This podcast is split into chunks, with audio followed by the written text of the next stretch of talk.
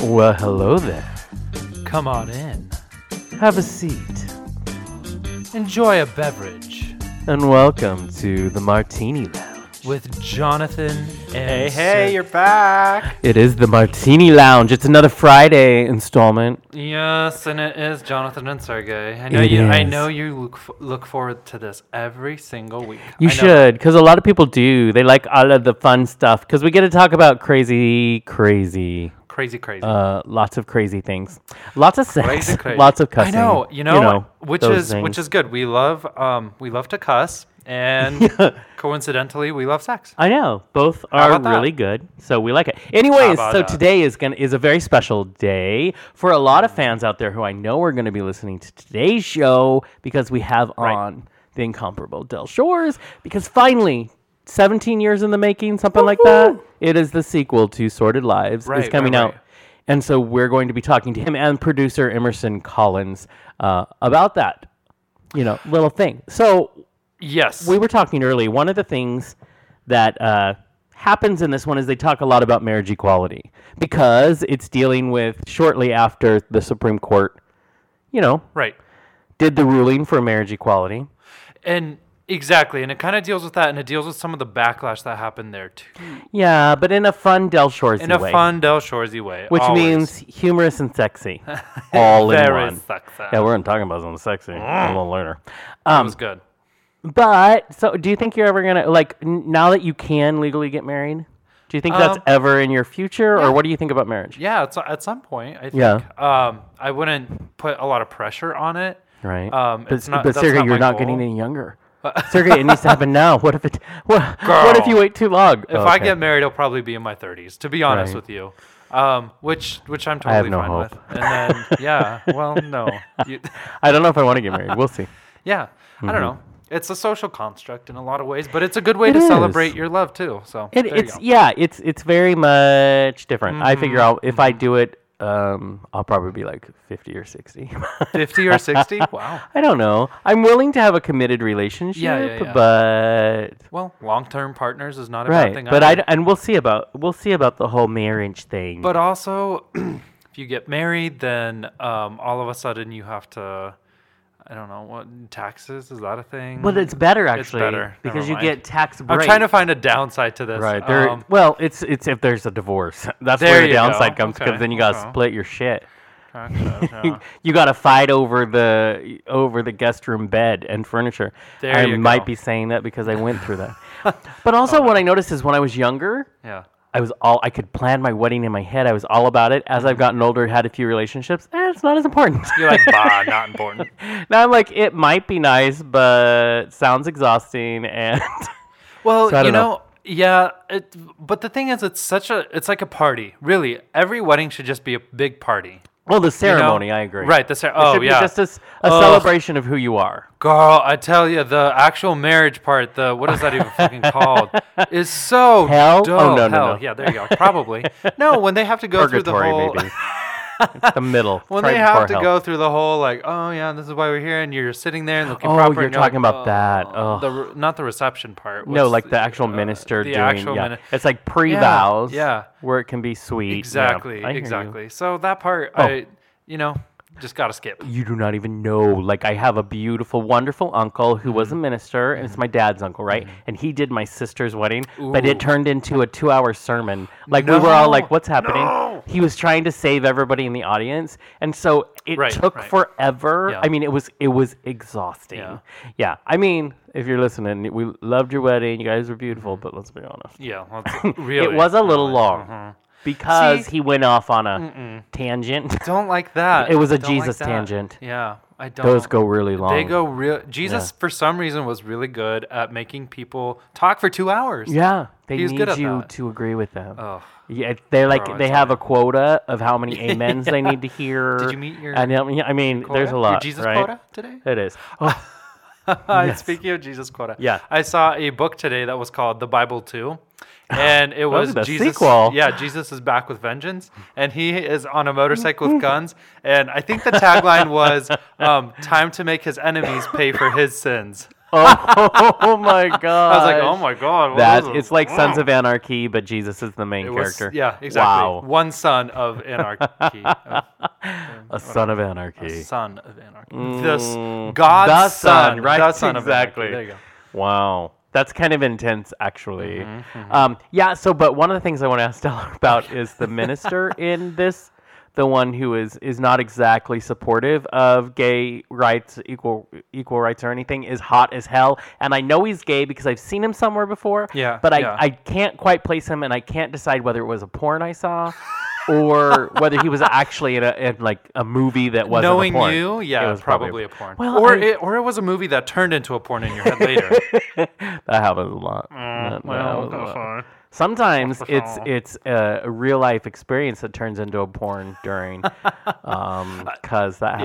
Yeah, like when we talked to Stephen Garino and his all of his adventures turned into a porn. Basically. Or our favorite therapist Damon L. Jacobs, who will be on a future show. Who his life is a porn, like, and he's so excited to. And it's interesting to hear the stories, but hey, okay, he can make a regular afternoon turn into random sexcapades. And I'm like, you know what? You need to teach a class. Yeah. Because I want to learn that. Exactly. I mean, I need to, first of all, start looking. He looks good. Mm-hmm, yeah. Mm-hmm. So start looking. He's my age. And I'm like, why can't I look like Damon? You will. Okay. That's going to happen. There you go. That's your plan for the year. It is. That is my goal. Good as fuck. Yeah. Then fuck. That's it. Oh, well, I do that now. Okay, so good. I'll just continue. Yeah. You know. The trend. Yeah. I know. Don't stop the good stuff. Because here's the thing. Don't be ashamed of your body or of sex because it's good. True. You're welcome. Sex Positivity brought to you by the Martini Lounge. Amen, brothers and sisters. Exactly. Amen. Oh, speaking of which, are you drinking your drink for today's episode with us? Yeah. It's our dirty martinis for two dirty mantinis. Ooh, dirty mantinis. This is actually by request from Emerson, I think. I'm going to see if Kurt, our producer, nods his head. I believe it was. It wasn't by Emerson. No. Oh, it was by the agent. Okay. Brian. Well, thank you, Brian, for your request. I'm a big fan of martinis. You know this. You are. And I do. I love the olives. You're very specific about your martini. It has to be done right. If they mess it up, it's yours is stirred, right? Not shaken? Yeah. Honestly, with that part, it has to be dry. It has to be gin, preferably Bombay Sapphire. If not, Dry Fly works. Right, exactly. 3 olives. I know. See, I'm a cheap bitch. Shaken or stirred. Honestly, I found that I don't really find a big difference in that. Yeah? Yeah, which is weird. I am not a connoisseur. Okay. I am a cheap bitch, and if it tastes good and gives me a buzz, I'm in. That's just how... We need people like that in our world. We do, because I help cheap bitches. I help keep bars open. I am actually that's right. Yeah, I am actually their main staple. Well, and that's also, where would box wine be without people like you? Oh, do you take that back? I do not go that low. Now that is, I have to have some standards. Box wine, no, bad, bad box wine. Yeah, we've had this conversation before. I am just appalled at box wine. What's the point? Ugh. Why? If I want a juice box, I'll get one. Right, exactly. Someone once told me, they're like, actually, box wine keeps better because there's no light coming through. Okay, you know what? That person was just trying to justify in their head why they buy box wine. Yeah. I was like, well, I don't know about that. Nope. I think they were making shit up. Oh, yeah, it's an alternative fact, Sergey. Oh, there you go. That's the new thing anyways. So just make shit up anytime someone asks you, why are you late for work? I decided in my head that we were making our own schedules. Yeah. And I remember you saying as my boss that was okay. Yeah. But that's not true. I never said that. Well, no, actually, that's an alternative. Today, so yeah. It's an alternative to the truth. True. You're welcome. Which alternative means lie. Not true. Yeah, alternative means the synonym. A synonym for alternative. Not. Which don't write me a letter. I realize that's not accurate. But listen, we're not talking about truth. I don't want people get touchy.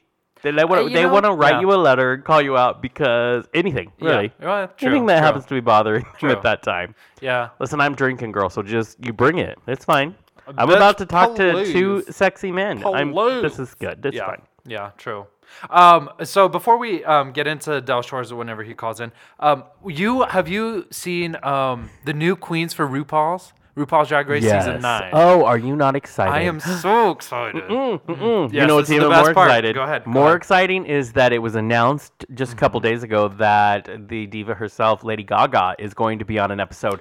Oh. And they even showed some of the scene. I mean, that girl is there. That's amazing. She's in the workroom. Listen. I'm like, she knows where her people are. It's about goddamn fucking time. Right? What the hell? Like, she was tailor-made for this. Yes, She's waiting for 9th season, which is already probably getting close to turning the light off. But we love it. But it's fun. No. And Gaga. And Gaga. She should really be a guest judge for the whole season. Right? Honestly. I agree with you. I know she has a lot of shit to do, but... She should really just be the third of this group. Thank you. I'm just saying. She should be a guest co-host on our show all the time. Yeah. That would be amazing. That? And could we just hang out with her? You know what? Maybe at one point we will. You know what? We're going to talk about a surprise guest for this movie, but we're going to wait until the interview itself. But it would be great if she... She was a surprise guest for us. I know. Gaga, are you listening? That's all I'm saying to you. Gaga, just come on. Be our friend. Oh, my God. You'd like us. We swear you would. We're good bitches. We are good. And we drink martinis. And you sound a lot like one of the queens. Me? From RuPaul.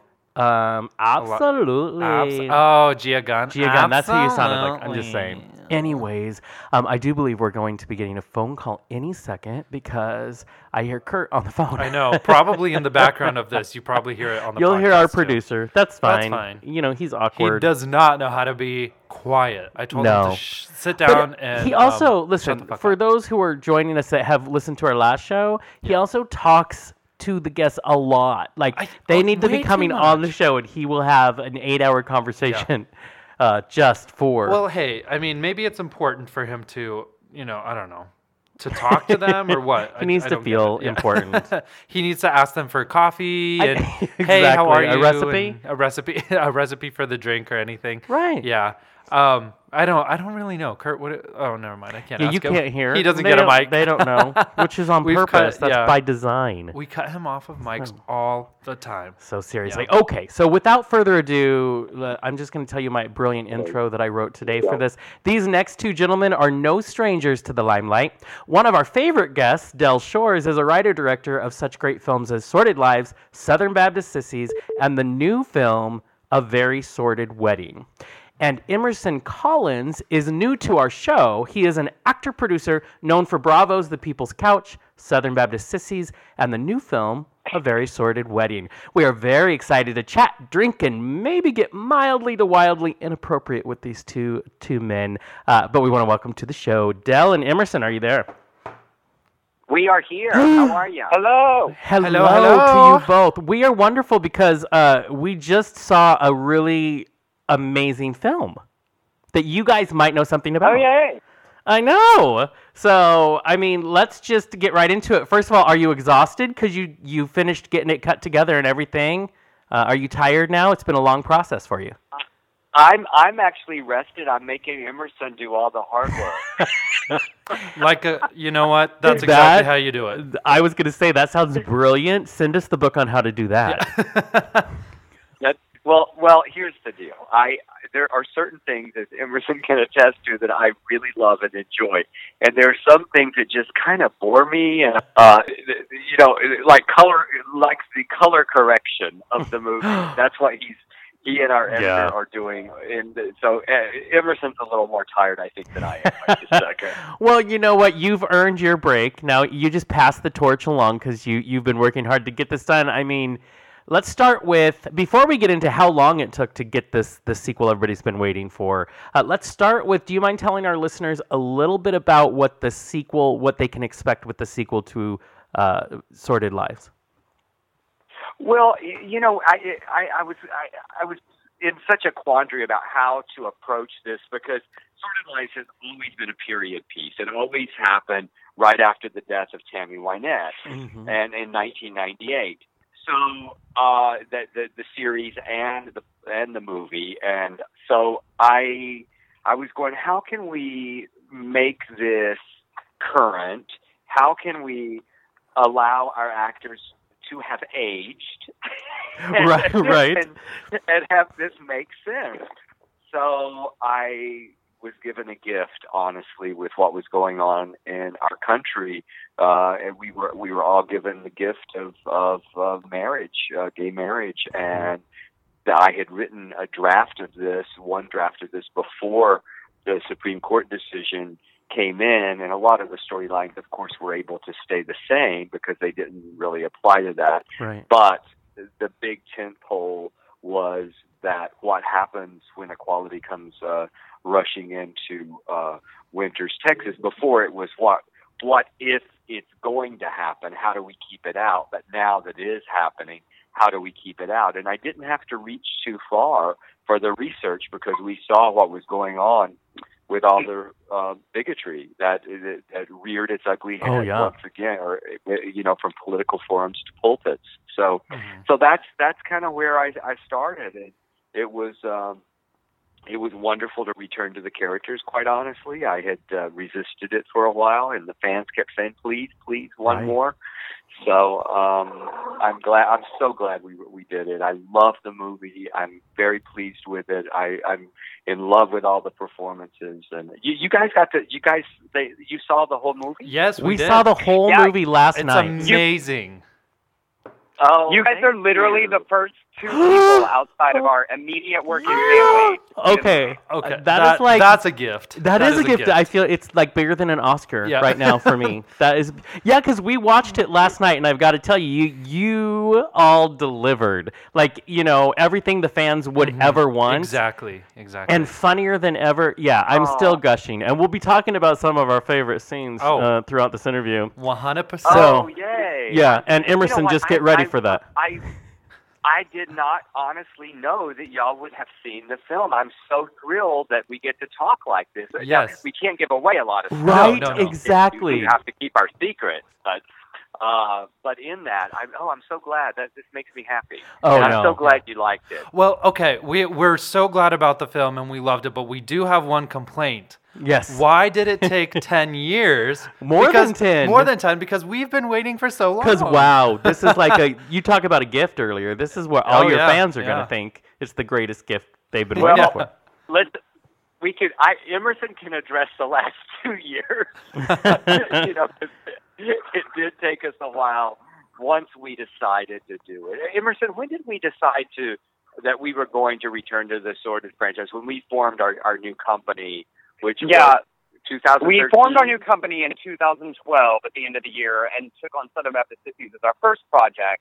Because, of course, the challenge of niche LGBT filmmaking is that there's a lot of hunger from the specific LGBT audience, but, of course, getting it out wide enough for it to be profitable to big film companies is more of a challenge. And so when we came to Sordid, so we started with Sissies, and then it was about 2.5 years ago that we sat down and said, we're really ready. One, we've got to do this before any of these actors die. Yes. It's probably time to make this sequel. Yeah.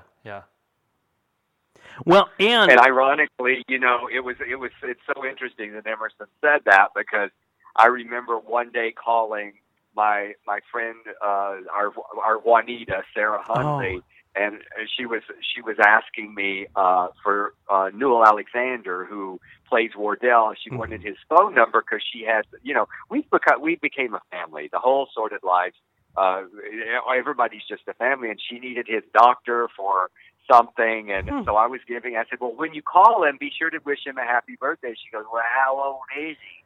And I go, well, he's turning 80 today. And she said, Dale, you better make this movie. Wow. How ironic that she passed away right after we made it. And it just broke our hearts. Yeah. But we get Juanita one more time. So yes, it took us a while to raise the funds, and that was the last 2.5 years, I guess. But before that, I have to be honest. I was, because we had such issues with the series, we had a hit series on our hands, and we ultimately ended up in a lot of litigation with the producer. We won that litigation, but in that we lost our series. And I quite frankly was just kind of done with Sordid Lives. The great experiences that I had were tainted. And what's been wonderful about this, after people just kept asking, will you please, please give us one more. And I finally said, let's do it. And it has given me, it erased all of that bad. That's awesome. Oh, well, and you know, are you, because this is, I mean, like it not only like engulfed your lives, but as you know, it's this cult classic now. So many people are rabid fans of this great movie and the franchise. Is there any nerves at all? Now, we know because we've seen it that no one has anything to worry about at all. But are there any nerves in you that worried about what the fans, how they're going to react or if they're going to like where everything goes? Does that play in your mind at all?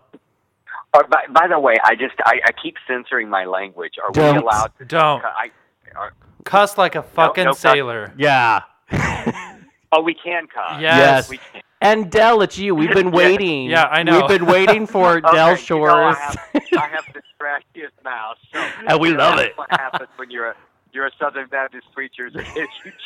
You don't be too strict on your kids, parents, because Del Shores, it's an example of what can happen. Yeah, it does fuck with me. It really does. Not only that, the critics and. I've been talking to Emerson a little bit about this, and he gives me this advice that I know I'm not going to be able to keep. Is don't read the blogs, don't read the reviews. Oh yeah, but we do. We care about what other people feel. I mean, just in having to recast, I get really defensive sometimes because you go, well, was not my choice, but right. It was not my choice to replace this actor, but it was that actor's choice not to come back to the Sordid family. And now we have this amazing actress who has replaced her, and she's fantastic. Yes. And then some people will give me shit about it, and I go, leave me alone. But in all fairness, wow. I mean, that's some shoes to step into because the character is so loved. But wow, that actor pulled it off. I just want to give that my... I was shocked. Yeah. Well, let's just say it. It's the amazing Dale Dickey, who I think is one of America's best actresses. And talk about, being nervous about doing something, such an iconic role. Right. But I feel like not only she made it her own, she kept the integrity of the character. Right. And exactly. The character is so important and deep in this. I love this character. The character of Sissy Hickey. Mm-hmm. So it's such a delight, an amazing human being. I always say if you say one bad thing about Del Dickey, you will go to hell. It will, because she truly is. Yeah. Well, and she will take you there herself. Right, Emerson? She's like, yes, amazing human being. I love that. And you can really tell in that, watching it, that she's just lovely. That's all I have to say. Oh, my God, she's amazing. She's just lovely. She does keep the integrity. Okay, you two. So we have to ask you a question. How did your working relationship start? So, Emerson, we know you've been a part of a few of Del's projects, but how did that hookup happen? And way more than two. Give us we want sordid details. A long time ago, in a town far away, right out of Baylor, I did a production of Southern Baptist Sissies in Dallas. Which is amazing. And Del flew in to see that production. And so afterwards, he wrote me an email and said, what are you doing in Dallas? What's your plan? And I said, well, I had written him to say, thank you so much for coming and, some thoughts about the show. And then he said, well, I'm about to remount Southern Baptist Sissies in Los Angeles. And would you like to come out and share that role with another actor in my production with Leslie Jordan and Dale Dickey? And so I packed all of my things into my high school cheerleader car and drove my happy ass across the country the day before Thanksgiving and arrived in Los Angeles. And my favorite part of the story, so the next day, Dale invited me to Thanksgiving at his house, and he knows this giant family of people was already in existence, so I showed up and met all of these crazy people and met Leslie Jordan for the first time, and Del said, this is Emerson, he's going to be in Southern Baptist Sissies. And all Leslie Jordan said to me was, he said, Emerson, and looked me up and down and said, Emerson, nice titties, and walked away. Which seems like apropos for Leslie Jordan.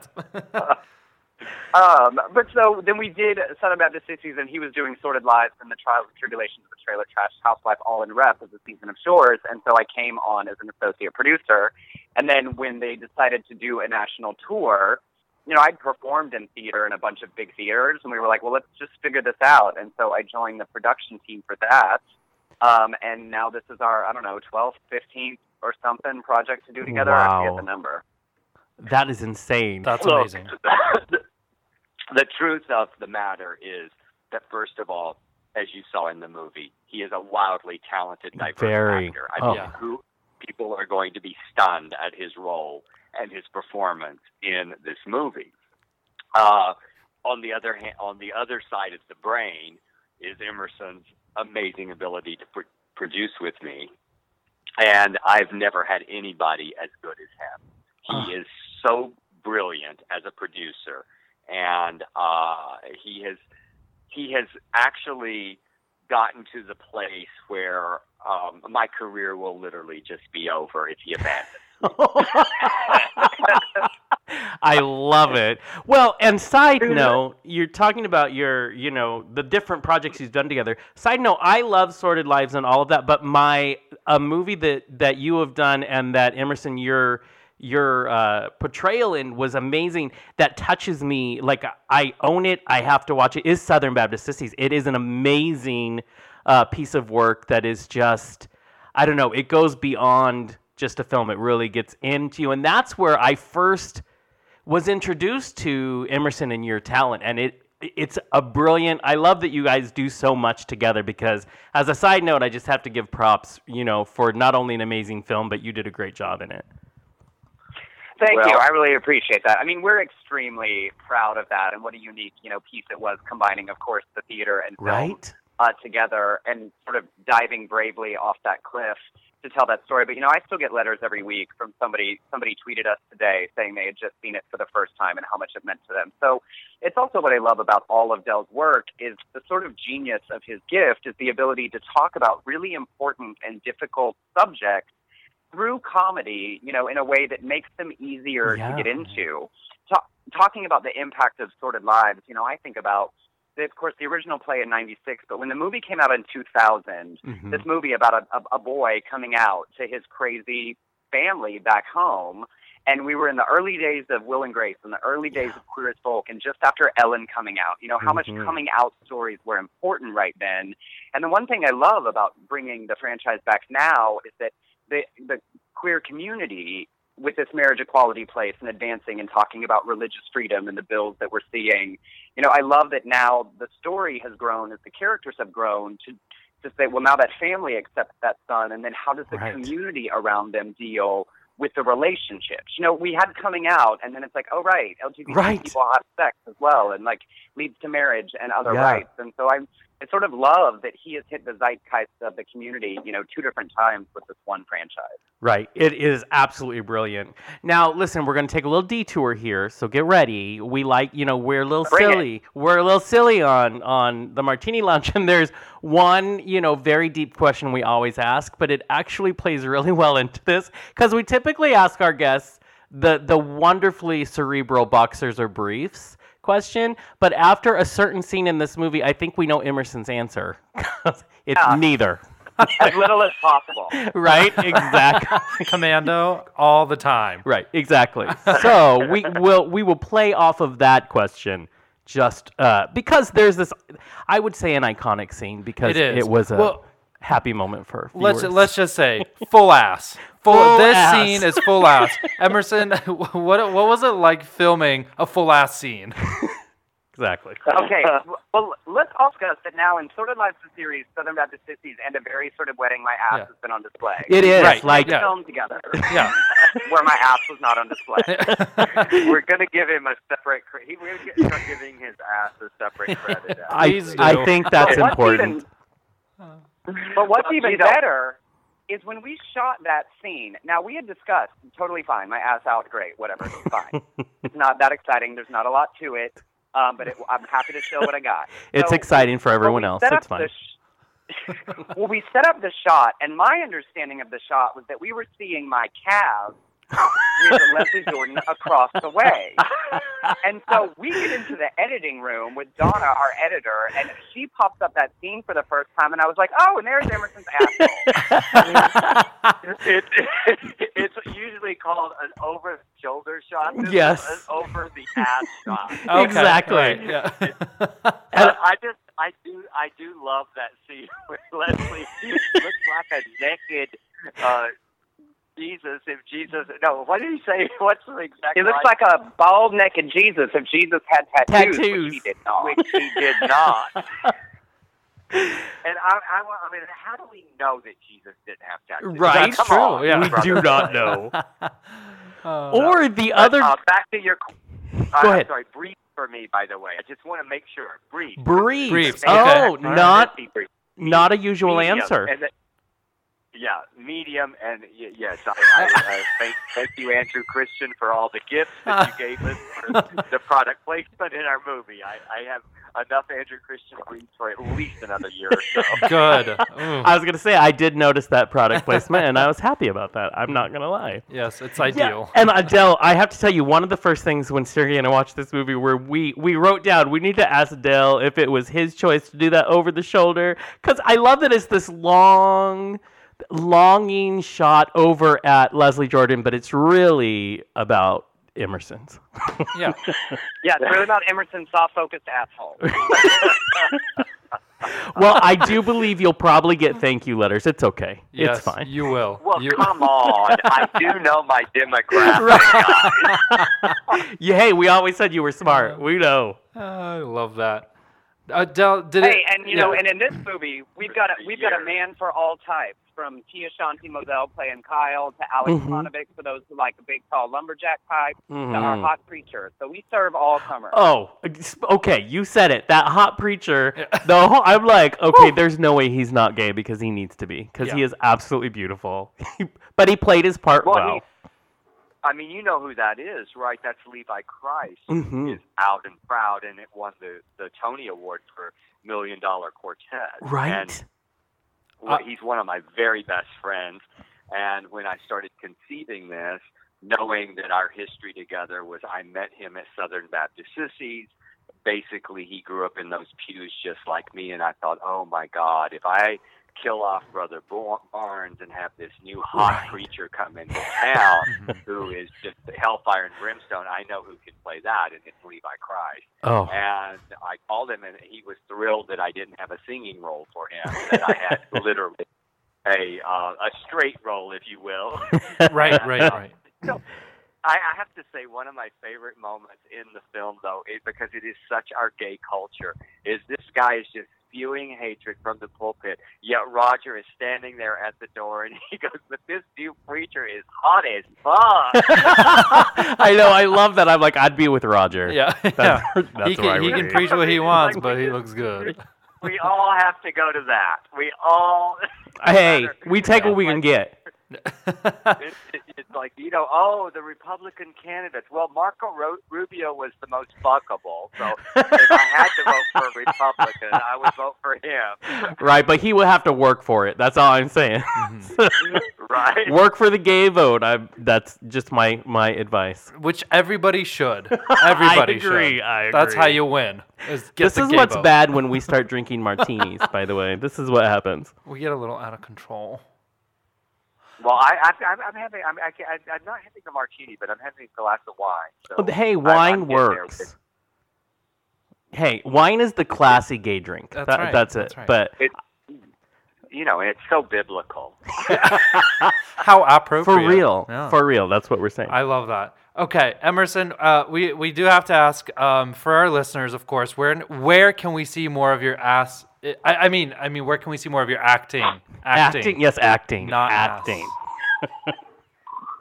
Well, it's funny, half the reason I keep showing up for these projects Dale does is because he writes me great roles. Yeah. Sorry, that's the police coming for me. You took your character to heart. Yes. The bisexual serial killer with no testicles. Right? Great. Like typecasting. But my work is in a lot of our stuff. Good Lord, I'd love to get out and get on somebody else's TV show where I don't have to, take care of making everything happen. But until then, I'm more than happy to do it. Oh, you know, a bitch got to work. That's what we do. We got Pay the bills. We got Pay you. The fucking bills.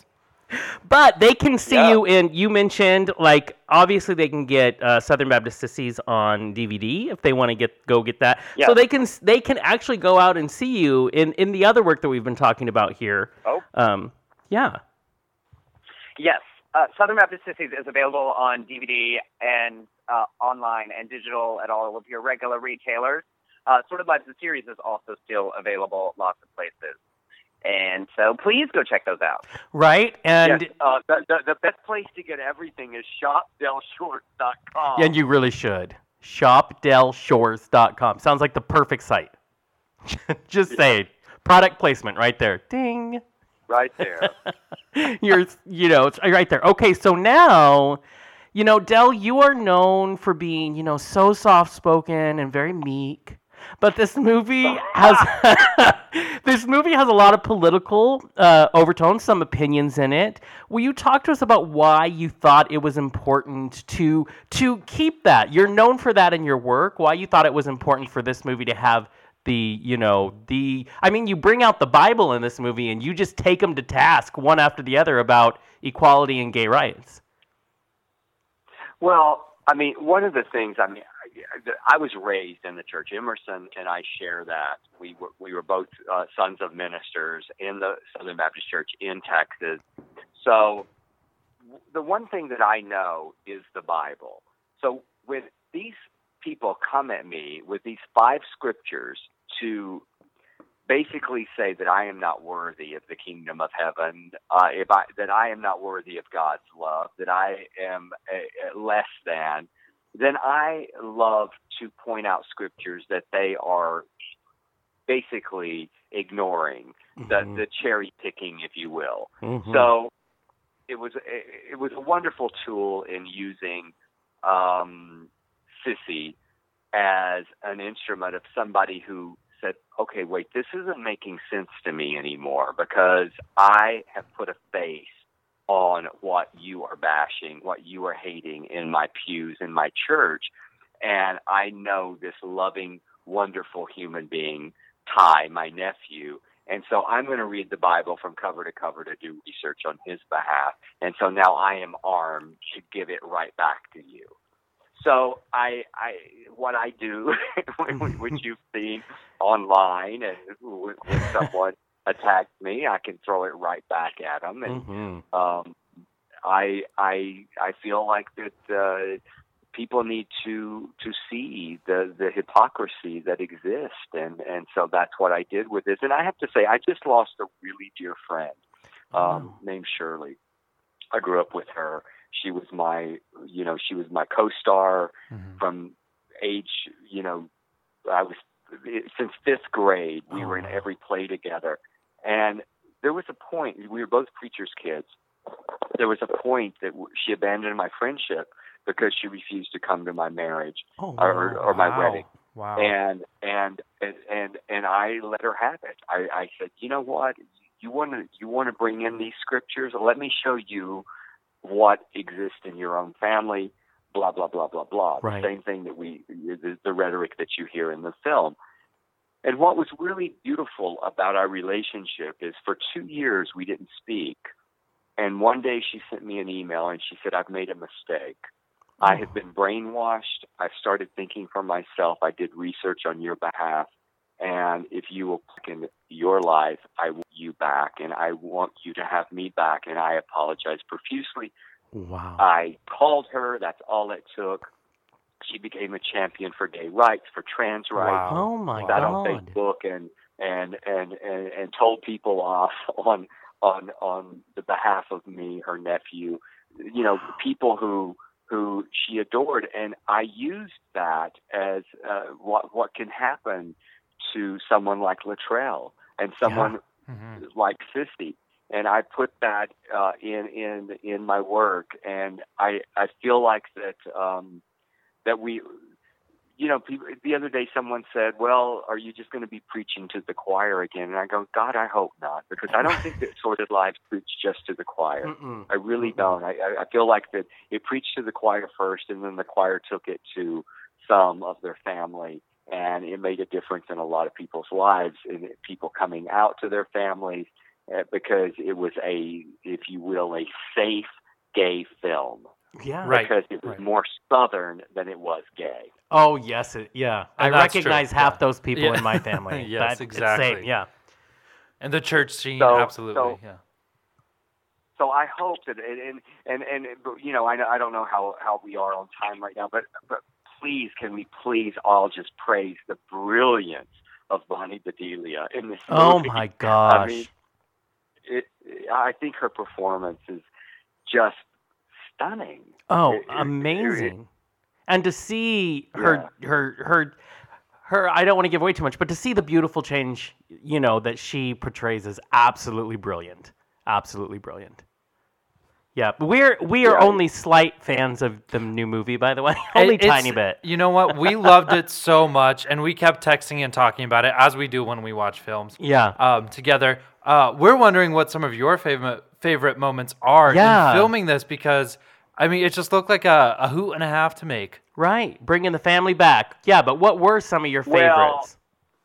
I mean, you know, before we talk about all of the wonderful actors that I get to work with and have worked with for many, many years, Emerson and I both can just talk about being the big fangirls when Whoopi Goldberg lost Robo. Oh, my God. And she stepped off.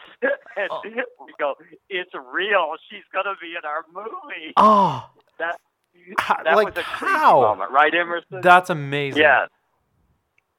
Like, how do you, Emerson, how do you even like, exist in her presence? Well, I will tell you, describe it this way. You know, it's a very special cameo at a moment. We certainly don't want to obviously discuss the details of it. Right. We get to see it. But she and her team were so wonderful. And they were like, you know, she shoots The View Monday to Thursday, but if she gets in her bus and drives after that, she could get to you on Friday at like 5 o'clock.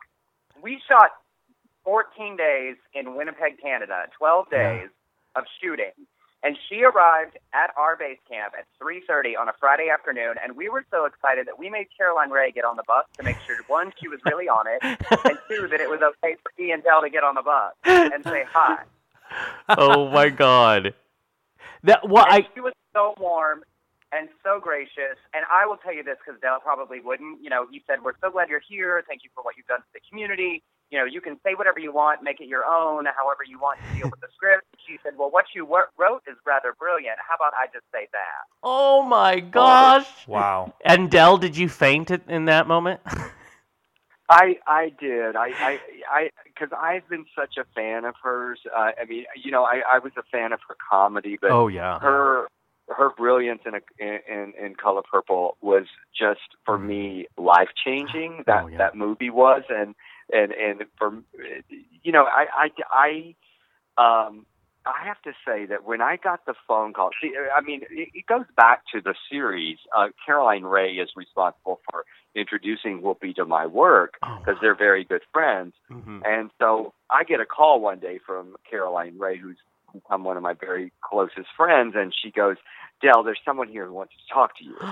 And Whoopi comes on the line, and she goes, hey, Del, it's Whoopi. How did you get so fucked up, baby? And I said, well, you know, I'm a preacher's kid. And she goes, oh, that's all you got to say. So she wanted to be in the series. I had written her into season 2 for, you know, like several episodes. That didn't happen. And so when this came about, Caroline was having lunch with her, and she said, Del's writing the script, and she said, tell him to write me a role. And I did, and we there are so many people, I have to say, and I do want to get back to those favorite moments, because I want to tell you what they are. But there are so many people in this business who blow smoke up your ass and who do not do what they say they will do. And her team, Tom Leonardi's and and Whoopi herself, they were so determined to make this work that they just kept working with us until we figured out a time that she could arrive in Winnipeg and shoot for 4 hours. So it was a magical time, and she is wonderful in her. It is truly a cameo, but she's so wonderful and just a glorious, beautiful human being. So both loved our community, and it's at the perfect time in the movie. I will tell you both, because I didn't realize that she was in it, and it's that moment where both Sergey and I lost our minds, because there she is, and oh my God, it's the best like Easter egg in a movie you could ever find. You don't see it coming. It's brilliant. It was the best thing. But like you said, let's get to your favorite moments. What are some of your favorite moments? Okay, well, let me do some of mine, and I'd love to hear Emerson's as well. Definitely. I mean, I'm going to do them without censoring myself. Don't censor. I have to say, having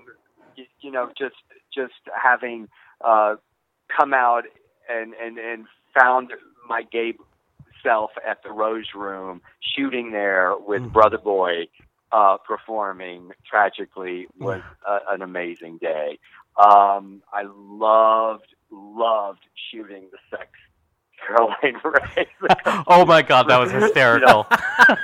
I love writing comedy sex, and Rue did it for me in the series, and that was a crazy moment. I love the scene on the porch of the church where Ty tells Roger, it makes me emotional to talk about it, how he actually was a hero of his. Oh, yeah.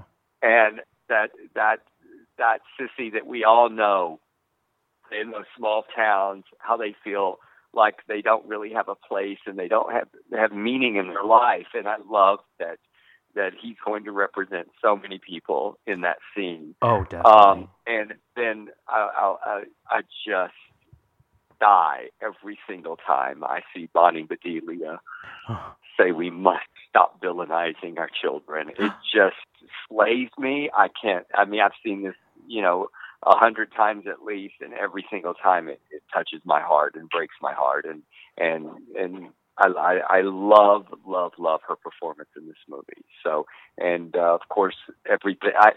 One other one. I just love Dale Dickey asking Wilson and Greta if on the driveway, it would be okay to stone them right there. Yes, that was the best. Like, will right these here. Bricks work? Yeah. These bricks? I love right it. Right here be okay. It is the best ever. So, and then I keep saying finally, but there is another moment that I love it. I love when Juanita comes into the corner stop and talks to the anti-equality bitches. Yes. It's a brilliant scene. And fuck those bitches. Fuck those anti-equality bitches. So those are some that just come to my mind. I love it. Well, I'll tell you mine too, because they're behind the scenes related more than what's on screen. Because we shot 12 days in Winnipeg in Canada with the most incredible production company, Buffalo Gal Pictures, made it an incredible experience for all of us as we carted, more 24 actors to Canada. And then we shot 3.5 days in Dallas in July. Wow. So what you can't really see on screen, the day that we shot at the Beehive, at the beauty salon, it was 30 degrees outside and snowing. Oh. And so Lorna Scott as Vera Lisso and Sharon Garrison as Mrs. Barnes riding on that scooter over and over and over were in those little sundresses, and it was 30 degrees. Oh, my God. For that bit of comedy, they were such heroes. Yes, they were. That's amazing. On the flip side, we shot Sidetracks, the little tragic, Longview bar, at a wonderful bar called Barbara's Pavilion in Dallas in July in Texas. So the day that Leslie Jordan and me and Alec Moppa's one day of shooting, we shot in this little bar with the air conditioner off, and it was 115 degrees inside at the shot. Oh, my gosh. Oh, I would have passed out. Rain, literally, poor Leslie with that wig on. I thought he was going to melt like Elphaba. Yeah. Well, if you're going to have to go, that's the way to do it. That's dedication right there, yeah. No, that's dedication. Freeze your ass off and then go burn to death. Yeah, mm-hmm. Melt it off. Yeah. By the way, and one last one that I have to say, because we have to acknowledge. I mean, we love our cameos, Alec Mappa, Whoopi Goldberg, but yeah. Carol Cook at age 92, laying in a hospital bed, just being the biggest bitch in the world, was kind of amazing. I often ask for what I shouldn't have, and to have Carol Cook in this movie was really amazing for me. So. That's fantastic. And nobody looks like they're as old as they are in real life. I would have never guessed half these people are as old as they are. Hey, maybe that's the magic of Hollywood. Exactly. Yeah. It's the camera. That's because half of them have new faces. Oh, bless them, because I'm going with them. I'm doing the same thing. Keep it young. Hey, that's how you have to do it. So, okay, obviously we were lucky enough to see this movie before a lot of the other people did. The general public, where can they go see it, though? And when can they see it? Emerson? The world premiere of the film is March 10th at the Camelot Theaters in Palm Springs, because Palm Springs and the Camelot are what began the cult status of the original film. So we're going back there. And so we'll be there for 2 weeks exclusively. And then after that, we'll roll out to LA and New York and Dallas and Fort Lauderdale. And we're working really hard with the Film Collaborative, our amazing distributor Booker, to get into art house theaters in as many cities as possible. Oh, so that's amazing. All of the dates will be available on our website, averysordidwedding.com. Oh, and you know, there are so many people across the world, really, who are going to be ready to get to the nearest city to go watch this movie. So to you both, your work and what you have delivered is obviously just the most amazing quality. I'm so excited that if there was a sequel to this great original movie, you guys really pulled it off. Del, you know we love you because you've been on before, so it is an honor that you shared this with us. And Emerson, I'm so glad now you have to come back like we make Del do all the time and just hang out Anytime. With the boys. This movie is so worth it. It's always so much fun to be on your show. It's just like we're sitting around our living room talking to you. So thank you so much for having us. Thank you. And thank you for loving our movie. You're like the first ones who we got. Yeah, you're our first interview, everything. So all the stories are brand new for you guys. Oh, I am so excited. And seriously, from the bottom of our hearts, this movie is amazing. Thank you for letting us view it. And you know we wish you all the success. We will be checking in around premiere time to see how y'all are doing, but thank you for coming to the Martini Lounge. All right, thank you guys so much. Have a great night. Bye. That was the amazing duo, the team. They're a team. Of course, writer director Del Shores, who is absolutely phenomenal. He's human being. Yeah, right. Just human being, and then an artist on top of it is great. Emerson Collins, I really enjoyed. Seeing him now in a few different projects, right. It was amazing to see his role in this movie, because he's completely different. Like, it's like he's an actor, crazy. I know. Yeah, he's but he really did change everything. And to know to be a producer, mostly, except if you talk to our producer, Kurt, you have to be really smart. You know, he has to have his shit together, you know. He does, yeah. And so I think that's amazing. And everything. Oh, yeah. God, can we switch him out with Kurt? Is that a thing? Kurt, Emerson's coming to take your job. Sorry, Kurt. That's what's coming. I'm kidding. He's gonna come slap us. Oh, no. Right. But we do. We give it 2 hearty martini glasses up. 2 hearty martini glasses. Cheers to this movie. Can that please be printed on, the DVD covers? Right? 2 hearty martini glasses up. Del, are you listening? Or Emerson, whoever makes that decision? Yeah. The please boys in the Martini Lounge gives it 2 martinis, which is, 2 hearty martinis. 2 hearty martinis. Yeah, it's just sounds fun weird. To say. No. This movie deserves 2 dirty martinis. Boom. There it is. Cut the other stuff out. Brilliant. In honor of Del, because I love his dirty mouth and beautiful mind. Oh, I love it. And I love anytime Del comes on. I've him a few times before. He's the sweetest thing in the world. So funny. So genuine. Just brilliant. Yeah, genuine. Yeah. That's why I say he's not only a great artist, but he's a really amazing human being. He is. I just, that man. And if you need anybody in your corner, that's the man, because he will cut a few bitches for you. He will cut everybody. Take him down. Fuck that shit. He's in. Okay. Right? Yeah, that's true. Yeah, he is. Absolutely. He's got you. Right. Girl. Also, we weren't going to mention the Whoopi. Whoopi. Goldberg. Goldberg. We weren't going to mention it because we didn't want to give away. I'm glad they said it because it really was the moment for us. Like, we were like, oh, she's in this? Because it was a surprise. You see her and you're like, oh my God, what the hell? Where did she come from? We won't tell you who she is. I know. We won't tell you what her, but I will tell you it's just fun that she, for her to show up is so excited. I love it. And I love it. I don't know if you know, I just want to tell you, Sergey, how cool do you feel? Because we were the first. We were the first. First interview and first people to see it outside of their crew. If I had known when we were watching it, I would have paid way more attention. Well, not that I did it, but I would have treasured that moment, you know? Just been like, oh my God, now I have to, like, when can I buy it? Because now I want to buy it and be like, no, you know what, was the first person to see this movie. You know the screener's going to be up for a while, so we can keep watching it. I know, we're going to watch it over. It's worth it. Also, you know, Emerson, you're a very talented actor, but I'm not going to lie, I'm going to watch the naked ass scene. Yeah. Over and over. Yeah. Well, Kurt had it on repeat at the meeting the other day, so it's a screensaver now. And and I love that Emerson thought it was a thigh shot, and then they're in the editing room, and he's like, "And there's my asshole." It's an ass shot. Yep, there it is. Just also, I forgot to say my favorite line from that scene is, "Where does it end?" Yeah. Talking about his dick. His dick, yeah. Which you don't realize until later that it's just a dick and no nuts. I know. Sadly. No nuts. So you know, like he said. There's all that. Anyways, this has been such a fun Martini Lounge with now two of our favorite people because they were both just lovely, but Del has a piece in my heart for always. And ever. So, and now Emerson's in there. So thank you both. But this was amazing. Please go. As soon as this is released in more cities, everybody needs to go see it. And go, Del Shores. See another Sordid Wedding. Del has the shopping. We'll put up a link to his shop where you can go and get any of the movies we talked about today, the series, Sordid Lives, and anything to support Del. Because, listen, their work, it is really important. Yes. Because he always has a message, and it's always furthering the rights of people like you and me. Of everybody. Of everybody. I love it. So, to you, dear sir, for another Martini Lounge for you. That's there we amazing. Go. Don't forget, check us out on Twitter, Facebook, and Instagram, Jonathan and Sergey. That's right. Or you can go to our website, jonathanandsergey.com, where everything that is amazing in the world lives. All right. You're welcome. See ya. Till next time. Bye.